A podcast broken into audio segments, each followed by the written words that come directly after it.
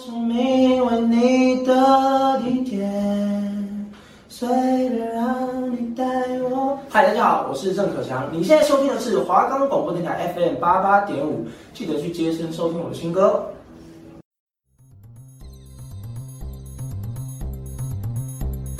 八排十五号重新装潢，音效升级，确认过声音，这里就是对的电影院。那么厉害？客官老样子吗？套餐可乐、爆米花、吉拿棒，那帮您选定最好的位置。视野加，音效好。好的，欢迎入座八排十五号。我们的节目可以在 First Story、Spotify、Apple Podcasts、Google Podcasts、Pocket Casts、SoundOn Player，还有 KK Bus 等平台上收听哦。搜寻华冈电台就可以听到我们的节目喽。Hello，大家好，我是主持人 Sophia，我是主持人 Jacqueline。哦，最近天气一下子爆热，一下爆冷，真的就和我反反复复的心情是一样的。哎，这个我真的可以证明呢。唉，没办法，我跟你说，我的情绪真是太多波动了。那、啊、你们这种超理智的人，什么时候才会理智线突然断掉啊？哼哼，可能怀孕吧？啊，太突然了吧？我们在讲情绪，哎，不是啊，不是怀孕，啊，就是更年期到，啊，或是月经来才会就是情绪反反复复啊。哦，简单来说就是荷尔蒙作祟啦。哎，这是荷尔蒙吗？还是什么激素啊？呃，就是荷尔蒙没有错啦，哦、但是就是例如你这种就是不知道哪里来的问题。好啦，话不多说啦，我们先营业播电影啦。嗯，其实我刚刚也不是乱讲话，因为就是今天我们介绍的电影就是怀孕相关的故事啦。怀孕有什么特别的？又有什么值得拍成电影的吗？那就是嗯，因为。哦，快一点呐！不要卖关子啊，我都不分你我了。哎，等一下是不是怎样啊？不能玩笑。不管了，我现在介绍好了。这部电影呢，在国外叫《朱诺》，但在台湾的电影却叫《鸿运当头》。哎，不知道为什么突然怂掉好多的感觉。鸿运就很台湾味。对，但是它的“运”是怀孕的“孕”，不是运气的“运”。它是美国跟加拿大一起拍的。电影是二零零七年拍的，由杰森·雷特曼执导，迪亚波罗克蒂编剧，艾罗佩基出演女主角。意外怀孕的高中少女朱诺，其他主要演员还包含迈克尔、奥利维、艾丽森跟杰克·西蒙斯，还有珍妮佛，还有杰森。哦，你直接给我中文加英文呢？我跟你说。其实很抱歉，我们这样念起来，其实也分不清楚谁是谁，我都叫这个名字，但是他们都是大咖，大家可以去看一下那部电影。没错，反正就是知道剧情，然后你知道，哎，大概角色有什么，就是可以把剧情串起来喽。对的，这部影片呢，于二零零七年二月初。到到三月，在英属哥伦比亚的温哥华设置完成。二零零七年九月八号呢，就在多伦多国际影展上面首映。而且鸿运当头，在第八十届奥斯卡奖中呢，就得到了最佳影片、导演、女主角、原著剧本四项提名，并最终为迪亚波罗科蒂拿下原著剧本奖。它公映时间呢，仅二十天呢，就拿票房呢就已经超过六百五十万美元的预算金额，其中十九天还只在数十家电影院小规模试映，最终影片的票房收入呢高达哇，好长的数字，二三四四一一五八四美元，这多少？呃，我要算一下哦，个十百千万十万百万千万亿，哦，有两亿多哦，好，很厉害，我数学真的好烂，我真的不会数诶。相当于投入预算的三十五点六倍，厉害吧？哦，真的，哎，听起来真的很厉害，不是我在讲。对啊，不然我就不会介绍这些。虽然我介绍完了，我自己也没有多 get 到这个，就是就是反正很多很多钱的。对于我们这种数学差的人来说，数字就是很多很多很多很多钱啊。没错。好了，就是这部电影呢，在商业上嘛，不仅获得成功嘛，就大获成功，而且鸿运当头的也得到很多好的评价，许多著名影评人呢，都将它称之为自己选择的年度十大佳片之一。影片中对于堕胎问题的描述，也引起了美国对这一个问题始终争论不休的问题，就是比如说生命权、选举权的关注，嗯，并引来了两者的大量赞扬和和批评。我一直都跟大家说，因为我们的电影都会找比较久之前的，所以我希望大家带着的那个背景是在电影的当下，例如二零零七年。但说句实话，这部电影放在今年来说，我依旧觉得它是一部很好的电影，就是不会因为背景或时空问题会去，就是去扰乱它的背景，觉得哦这个还好吧，很普通啊。它就是一部经典的电影，我自己目前是这样子觉得的。对，嗯。他除了电影以外呢，他的歌也带来了很多的影响力，就是他的电影的原声带，就是他的影片原声带，可以理解吧？是可以理解。OK，包含由著名的歌手金雅道森演绎的几首歌曲，成为继《梦幻女郎》以来首张高居销量排行榜的原声带，也是福斯公司继一九九七年的《铁达尼号》之后迎来第一张获得此成绩的电影原声带。大家可以理解吗？《铁达尼号》哎。他们就是故事不同，但都是一样厉害呢。对对对，哎，你今天讲话很白目哎，就是话都我在讲，你就回我回很敷衍哎。哎，不是啊，那是因为我要介绍剧情啊，我要准备我的口水，润润一下我的口舌。啊，支气管好了。哎，没礼貌。哎，谁在学我支气管，我就揍他。好哦，那给你舞台发挥好不好？那你哦，揍就揍啊，没有了开玩笑。好啦，就是呢，在明尼苏达州一所高中的十六岁少女朱诺，就是我们艾伦佩姬饰演的这个女主角哈。然后她发现自己有了身孕啊，孩子的父亲是她一位就是同学波利德麦克萨拉饰演的，她就是对她仰慕已久。那并在夏天呢，就是发生了关系。起初朱诺就是打算要把这个孩子给剁掉这样子。不过之后改变了主意，决定要将孩子生下来，然后并且由他人抚养，就是给别人领养这样子的。那在自己的闺蜜、学校啦啦队队长李亚，那我们李亚是由我们的奥利维瑟尔比饰演。那在他帮助下呢，朱诺开始在分类广告中寻找合适的人选，并最终选中了一个自己感觉应该可以为新生的宝宝提供一个舒适、很棒、很好和谐环境的家庭。那他告诉着自己的家人，父亲 Michael，那我们 Michael 就是 J.K. 西蒙所饰演的，和他继母布兰由艾丽森珍妮饰演。他们虽然都吃了一惊呐，但就是仍表示我支持你，你是我女儿，我说我支持你。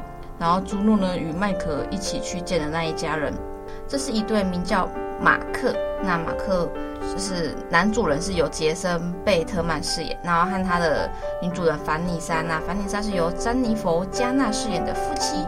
他们的房子很漂亮，然后看起来生活也十分的富足。那原来凡妮莎一心就是想做一个全职的母亲，但就是她可能一些某些原因呢，就没办法如愿嘛生小孩，所以才就是要。走领养这一条路，那刚好也遇到朱诺嘛，朱诺也想给他们领养这样子。那经过短暂的交流后呢，双方都同意采取保密式的领养协议，就是新生父母不过问，然后更不干涉孩子的成长过程这样子。哎、欸，其实这样蛮好的，各取所需的感觉。对啊，就是刚好有人要领养，然后刚好他也没办法抚养这个小孩。哎、欸，那你自己之前有想过这个问题吗？其实我我偷偷跟你说，因为我就是一个。我是怕麻烦又怕负责任的人，嗯，所以我可能也不会去说什么我会不会怀孕什么的。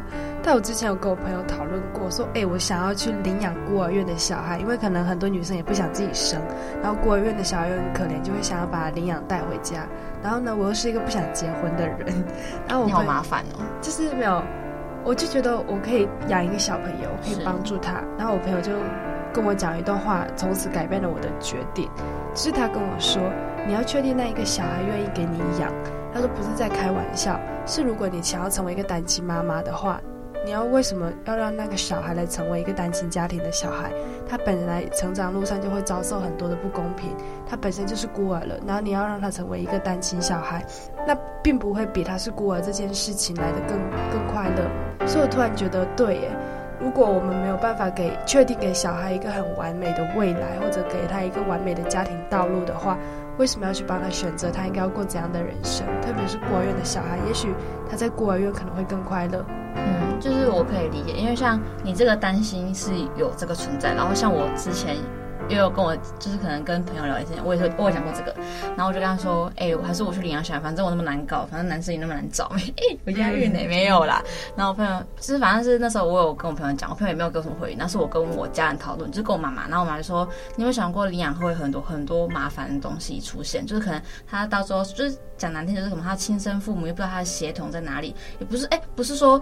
诶，分什么肤肤色种族是，就是怕可能刚好跟你有什么相关的，你不知道。科技还是有点发达，是可以去就是去验血这之类的。就像你说，他可能原本在孤儿院很快乐，可是可能被你带回来又变得不快乐。你懂吗？然后变成是说，我如果想，如果是我了，我要用领养方式，我可能会选择像是，不是很多就是你捐钱，然后指定你要领养哪一个小孩，你就把钱交给他，然后让他去读书，然后买他所需要，这样也是一个方法。嗯，我朋友最后也是跟我说，说你可以给钱给他，如果你想照顾他的话。并不是把他带回家去照顾，那才是唯一的照顾。没错，对。其实我自己觉得朱诺他这边蛮好的，因为他可能也有自己的未来，但他又不想伤害一条生命。没错，而且他会希望他这个小孩是有一个幸福美满的家庭，所以他就找到这种领养的方式。其实这跟借精生子、代理岳母这些，我觉得蛮像的。像是有一些国家他们是反对代理岳母的，可是我觉得没有什么不好。就我觉得，只要是双方同意的情况下，你们的协议有就是签订好，那我是觉得那这是人家的事情，人家选择，我觉得这这是人家的选择，那我们就尊重。反正我觉得有些人想生生不出来，有人却想不想生却生出来，那这件事情融合啊，就可以找一个中间平衡，你知道吗？对，我觉得怀孕这事情真的很妙。就是我有朋友啊，他们就不想要小孩，结果就是一不小心就怀孕了，就只好去拿掉。可是我有一些朋友呢，你懂吗？就是一直想怀孕，然后结果就是怀不上。没错，这真的是缘分哎，这是命运，这是命运问题。对啊，反正我是觉得。奉劝大家啦，想怀孕就顺其自然，没有也好，因为现在毕竟台湾也没有代理孕母这这块路，就是我也，算是在台湾也没有到合法吧。嗯，我觉得就是顺其自然，放宽心，你可能就会中奖。好了，我们继续啦。好，那我们故事呢，来到朱诺与李亚继母。布兰啊，他们一起到医院去对孩子做超音波的检查。那检查的医生似乎就是对他未成年却有怀孕的这件事情就是不以为然，就哦好正常哦，就是可能不是第一次看到这样子。那得知孩子呢将送去领养后，又无理的表现出孩子感到庆幸的态度。那布兰对其态度感到非常不满啊，立即指出对方身为普通医生，就没有任何权利对就是对他人就说三道四这样子。那朱诺表现。就是很轻松，并不是很在乎他人的看法，但仍然就是很感激不然为自己说话。哎、欸，他妈妈真的很好哎、欸，如果换成是我妈，我真的不知道哎、欸，不知道怎么死哎、欸。哎、欸，别乱讲话啦！但我妈也不晓得、欸，可能会支持我吧，真的是不晓得。不知道，感觉你妈妈可能……喂，哦，好吧，我也不确定。好，算了，没关系啊，反正就是。那个他们照顾啊，超音波后呢，朱诺就带着照片啊，来到马克与凡妮莎的家，但只有马克在家。然后两人发现对方都对朋克摇滚和恐怖片有着非常接近的品味。原来马克年轻时曾是摇滚乐团的成员，Rocker。哇，谢谢你真谢你。好了，那他现在工作呢，则是在家中专门创作那个广告的歌曲。他还专门有一间房子呢，就是用来存放以前乐团生涯的一些纪念品呐、啊。那凡妮莎回来后呢，朱诺将照片就拿给他看，他非常的激动，而朱诺呢，则鼓励他，感觉自己肚子里正好踢了他的孩子。就是孩子踢了他的肚子，没错啦，踢了他肚子。嗯嗯，继续。那随着妊娠的进展呢，朱诺开始对自己对孩子的父亲波利的感情有些挣扎。那波利则显然就是爱上朱诺嘛。嗯，朱诺表面上呢，仍然就是冷冷的对他，但当听说他有邀请另一个女孩啊参加之后的舞会时，却生气，就是很生气，去刚问他说：“你干嘛邀这个女生去参加那个舞会？”这样子，而波利则表示，朱诺之前对他所说两个人要保持距离的话，就是伤了他的那个幼小心灵，你知道吗？人家小朋友哎、欸，和你好像哦，跟你超级像的呢，真的很白目哎。根本就没有，反正呢，哦、我来讲好了，我来讲。好，那我。反正某天呢，朱诺又来到马克跟凡妮莎的家中，马克就突然表示自己在考虑要离开凡妮莎，他似乎并不是很肯定自己也像凡妮莎一样想要一个小孩，就似乎由于受到朱诺的自由开放人生态度的影响，也想要再考虑一下自己人生的方向。朱诺对马克的反应呢大吃一惊，忽然意识到继母布兰说自己应该保持距离，扫过来这边的话果然应验了。这时凡妮莎回来了。马克告诉了他自己的想法，看着这个自己满以为幸福美满的家庭啊，在自己面前分崩离析的时候，朱诺内心难以接受，他就冲出去了，并在路边就是哭了出来。之后经过一阵思考，他来到他们家的门外，敲了敲门后呢，没有等门打开，他就留下小纸条离开了。纸条内容上写的什么呢？我们就在 ending 的时候再揭晓。没错，看梦破碎了。选择把孩子给他们，就是因为他们感觉可以给孩子很好的未来。结果现在是怎样？但不得不说，马克有这些想法很正常，可能我可以理解了，就是因为我也不是敢拿自己一辈子来开玩笑的人。可能我们这种人比较自私，或者是比较不爱负责，比较不会顾虑太多旁人的感受，就是重心都在自己身上了。就是一辈子太长了，有太多的不确定，就不会想要定下来。我是目前这样觉得啦，反正我就是觉得我不会想要结婚，也不会想要生小孩，因为我觉得没有人可以去决定我未来的生活是什么样子的，所以更不要说是小孩啊，或者是婚姻什么的，我觉得是不能绑架我，我是自由的。好啦，我们这个等一下再交流，就是有点有点偏激啦。对，抱歉抱歉，先把故事说完，不然他会越说越入迷哈。嗯、没有啦，那之后呢，朱诺与父亲的一番详谈呢，朱诺就接受了自己还是爱着波莉的事实。那于是呢，他告诉了波莉，波莉更是喜出望外。不久后呢，朱诺就生下一个男婴，他之前并没有告诉波莉。但波莉在比赛时呢，忽然像是心灵感应一样，感觉到了这件大事，离开了赛场，来到了医院。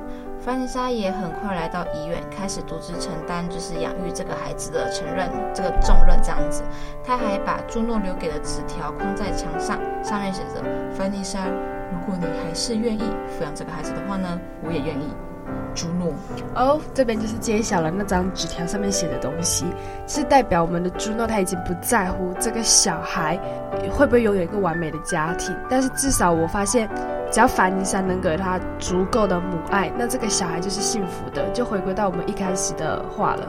没错啦，然后呢，在影片的最后一个镜头中，朱诺与波莉一起坐在台阶上弹着吉他并唱歌，然后两个就是来一个。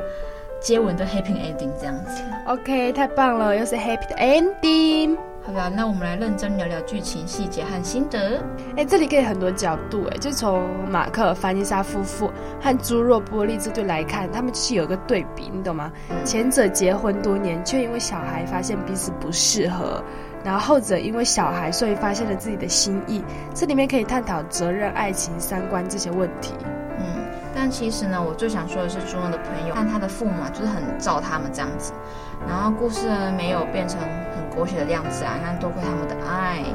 而且我突然想到，尤其是他的继母布兰也很照他这样子，嗯，因为帮他讲话什么的，那可能中西方观念也有差啦。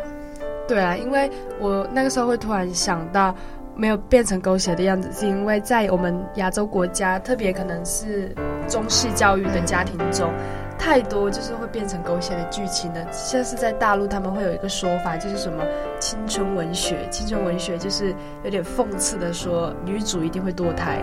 你是说，就是他觉得反正到会一定就要堕胎的意思吗？对，就是变得很狗血，这是一个悲惨的剧情，嗯、就是青春文学。对，像台湾的八点档，差不多啦。所以我觉得，其实我会说这部电影一直都很经典，是因为它的教育观。然后是可以放在成人世界跟年轻人世界一起去思考的，因为这是一个，我觉得算是一个我们可以直接拿出来讲的话题，其实算是一个 open 的话题，我们可以很开明的、很开放式的去想他们，去理解他们，并且去做他们。就我们电影就是大概是这个样子。那我们可以讨论一下，如果你怀孕的话，你会怎么样吗？说我怀孕吗？对。如果我怀孕了，其实我在年轻，就是之前国中还是国小，反正忘记很比较高中，就还在高中以前的时间，然后就有个老师就上课说，假如你是怀孕，你会支持，你要想要，你会想要把它拿掉，还是你要留着它？嗯、然后我那时候就是，你知道我的个性就是太爱哭又很爱有爱心嘛，这样讲很奇怪，反正那时候我就说，老师我一定要把它留下，因为我觉得它是一个小生命。那你就这样子跟他讲。对啊，我就这样讲，然后他说那你这样很好啊，可是你有钱来养他吗？我想了一下说，老师，我妈妈会帮我养，没有开玩笑。可是其实我觉得没有，蛮有道理的。就是可能我是那时候会很放心，会讲出这句话，是因为我觉得我妈真的有可能帮我这么做，因为我觉得父母还是爱小孩的嘛。那你的小孩就是他的孙子，可是其实自己长这么大，我再重新审视这件事的时候，我觉得是不可能，我一定会拿掉。哎，不是我不爱惜这个生命，是因为我觉得我不想要让我妈就是让我家人那么辛苦，然后我也想要靠我自己能能养活一个小孩，那再制造这个生命。因为如果我过得很苦，那等于说他的生活也不会很好。就像你刚刚说，如果我把小孩领养出来，我生活不好，那为什么把他领养出来？概念是一样，就是我想对他负责，可是我不想让他的人生过得很悲惨，所以我觉得，那要么就是等我有能力，我在这里负责；要么就是好好做好保护措施，这样子。各位，对，不是，我突然觉得，其实我至今可能还没有想出一个答案出来，嗯、就是还是是在一个矛盾的状态。就是我虽然一直强调说，我是绝对不可能让小孩或者婚姻来束缚我个人的。但我突然觉得，如果我哪一天一不小心有怀孕的话，我会怎么做？嗯，是我自己觉得，如果拿掉那个生命的话，我可能也没有到那么狠心，嗯嗯、我可能会有一阵子就是在一个犹豫。对对对，可能自己也会有点稍微想不开。对。可是我觉得我的家庭的话，我妈一定是会弄死我。我觉得，可是也不一定。讲这个，哎，这可以讲到弄死你？不是，我觉得我妈可能也不一定。哦哦，不一定，因为我妈可能。因为她可能话归说什么你不准这样，你不准这样。可是我觉得，如果真的有那一天，他说不定会是那一个会想要帮我养小孩的人。哎、欸，其实我觉得你以你的个性，我觉得你通常就是当下才知道你的决定是什么。因为我觉得你很偷懒，就是哦不行，我要这样讲，对不行，我要这样。哦，对，就是我很变动，你会变动。对，可是如果是我爸的话，我觉得我爸应该会叫我直接拿掉。哎，因为我爸是一个很理智的人，或者是。他会直接跟我说：“你自己想清楚就好。你要生下来的话，你就把它生下来。但我，我爸可能不会说要帮我养，就是我爸是那一种从小就教育我，人生是自己的，要自己为自己的人生负责的那一种人。所以，我其实也不太敢确定我自己会怎样。我觉得我真的是一个要靠当下情绪来判断。”嗯。的人可能也要看让我怀孕的那个人，他是不是一个负责的？没有，我看基因好不好？如果他是个大帅哥，我包准百分之九十怕我把他生下来。可是如果他长得还好，没有啦。呃，这个这是我自己的言论，不要不要，大家不要参考就好，对，不要参考，不要参考，乱说一通。嗯、那我们讲一下剧情，你有发现什么就是特别东西吗？我觉得最发现的就是。我们朱诺有跟爸爸聊天的那段，就是他不开始，他就是他开始很迷茫，他跟波利的感情的时候，他爸爸就跟他说：“你最好找一个爱你本来样子的人，不管你好脾气、坏脾气、丑也好、漂亮也好，爱你的帅气，爱你的一切，那个对的人呢，一定觉得你连屁股里面放出来都是光芒，这样的人才值得在一起。”我觉得这句话感触很深，我每次快晕船的时候都拿来看一遍。你说从屁股放就是光芒出来？不是，是前面的啦。好呀，那么认真哦。可是其实也是假的啊，我没有，我其实也没有很常晕船的。这句话就是我很喜欢，是认真的，而且这句话感触也很深。但是我说，就是我说假的是。我没有很常晕船呐、啊，我只是说可能就是快晕快晕，有点晕，有点忙的时候，然后忙的时候就开始赶快，嗯，不行，这个男的不值得我喜欢，他不是最爱我的人，他不值得，他不值得。对，没错，对，大家一定就是快晕船的时候就告诉自己，他不是对的人，他不值得，他不值得，他不值得，赶快醒过来，不要晕了。如果他很帅，那就是没关系。不是，我一直在乱教别人要看外表，怎么会这样？嗯，但是我很认真的说。喜欢你的人，就是你什么样子都喜欢，对啦，所以爱你的人怎样都爱你，所以大家不用想那么多，做自己就好了，也不要为了别人去改变、迁就跟卑微，因为你就是你独一无二的，总有人会来跨越一切，奔赴一个这样的你。没错，就像你屁股会发出那种光芒，他也会爱你哦。不知道为什么被你讲出来就有个很怂的感觉，你才怂嘞。好啦，你有没有就是旁边有发生类似的事情？诶，有，其实蛮意外的。嗯，怎么说？有很多段诶。我有一个朋友，在很多年前，嗯，那个时候还高中，然后他读大学，然后他是不在台湾的，他就怀孕。我蛮意外的，因为他在我心目中是那一种比较保守，或者是比较不会乱来的女生，也不是说怀孕是乱来，就是比较可能蛮保守的那种，就是不会这么超前进度。对，她突然有点在群组说她怀孕了要去拿掉，我反而比她紧张，嗯，因为我觉得你很伤害身体，你懂吗？嗯，我就觉得很紧张。我后来就跟她说：“你认真吗？有想清楚吗？这是一条生命。”反而是她男朋友，她男朋友比她大两三岁吧，她男朋友就很认真的想要她生下来。可是我朋友就说：“我才大三呢，我为什么要跟你结婚？为什么要跟你定下来？”然后他就坚持要去拿掉。然后这件事情他没有让他爸妈知道，因为他爸妈是偏严格的人。嗯。然后男方的妈妈就是带他去医院，就是拿掉小孩，然后照顾他。他就在男生的家里面住了一个礼拜。其实我之后也不太敢去问他这件事情的后续是什么样子的，我只是跟他说自己为自己的决定负责就好。我还跟他说不要，其实也不用多难过，因为是安慰他，也是安慰我自己。我告诉他说，这个小孩如果注定是认定你当妈妈的话，他一定还会来找你的，只是现在不是时候，所以没办法，所以会回来就一定会回来的。对。但其实我觉得，好，我觉得如果今天发生这件事情，我觉得男生也很重要。诶，你如果当下给女生的反馈是说拿掉不行，这小孩不行，算你很理智，然后拯救这个女孩下半未来的就是不用抚养。这么快抚养一个承担一个母亲的责任这样子，可是其实那时候你也让那个女孩伤透了心，就是她觉得说你是不想负责你跟我两个人的结晶。但是其实如果你好好跟她讲说，其实我也想要这个小孩，我也希望你生下来，可是现在没办法，但我会努力试试看。其实女生大部分都会觉得说好没关系，那我还是不生了。我不知道是我自己啊，我自己觉得如果男生有些按不到情绪，我理智下来之后，我会觉得 OK，那这个小孩我们可以先不要。我也知道你的考量，我我也觉得我没办法。就是我觉得男生。知道这件事情，就是第一个反应很重要，因为你要给另外一半一个安全感，他才能瞬间理智下来去想未来的步骤，不然他有可能，他有时候也不可能就是一下说好我要生下来，啊我要堕掉，啊我要生下来，不可能，他就是那时候他的决定一定是紧张，然后没有。真的深思熟虑过，可能他适合生下来就他多掉，可能他需要多掉，可是他真的生下来，你懂这个感觉吗？我懂，可以理解。所以有时候真的是时机要对啦，而且男生讲话方式要对，就是你词不达意的时候，女生。对于这种事情当然是敏感的，就特别是负不负责这件事情，理性来说当然大家都知道不要生，可是感性会作祟，这就是一条生命啊。没错，对，就连我这种人我也会觉得啊，这就是一条生命啊，该怎么办？而且还有一个另外一个比较偏反面，也也不是反面教材，可能是另外一个版本的故事，是我自己的姐姐。哎，我想听看看，虽然我好像有听过了。这、嗯、是我自己的姐姐，她是她从小跟我一起长大，然后后来我回台湾嘛，然后她就之前她交了一个男朋友，回大陆找她的时候，我还见过那个男生。嗯、但我觉得那个男生对我姐很不错，但我没有想到他们会走到今天这一步。而且那个我姐夫长得没有很好看，对，干嘛这样？人家不是真爱吗？刚刚不知道谁说，只要你爱他，什么都可以。哦，好了，就是呢，我姐，我跟她，对，我跟你说，刚好是疫情爆发的那一年，就是二零一九升二零二二那一年。我跟我姐说好要一起去武汉玩，还好没去。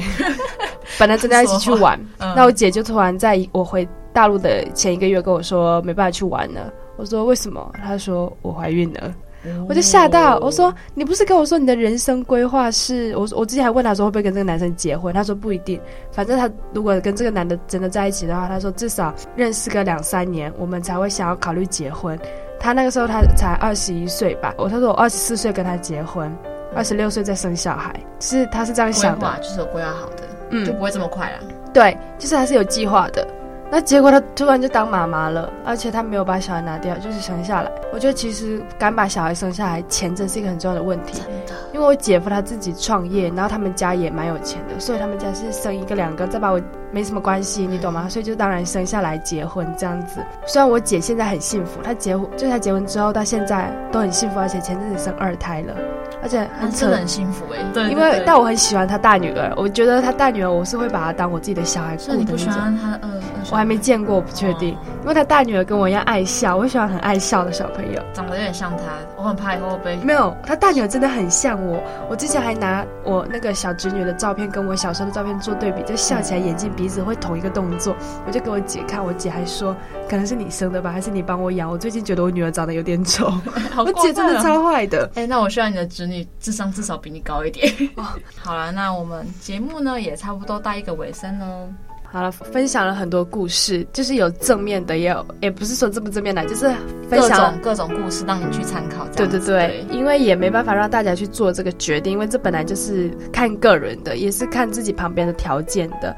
所以呢，我们可以把影片看作是对生命跟新生儿诞生的一个庆祝吧。你也可以把它看作是一个有思想、有主见的年轻女孩选择主继续主宰自己的人生。因为你知道啊，不同的人就是会有不同的看法嘛。所以我们今天呢，就没有什么心灵。鸡汤就是因为看大家的想法是怎么样想的，反正你就做你自己，爱你的人只要的爱你，你怎么想的就怎么去做，坚持自己的原则就对了。没错啦，就好好听 Jacqueline 最后一句话就好了，没有来开玩笑的，他的话都要好好听哦。真的，好的，下一期节目更精彩。我是主持人 Sophia，我是主持人 Jacqueline，谢谢收听八排十五号，我们下次见喽，拜拜。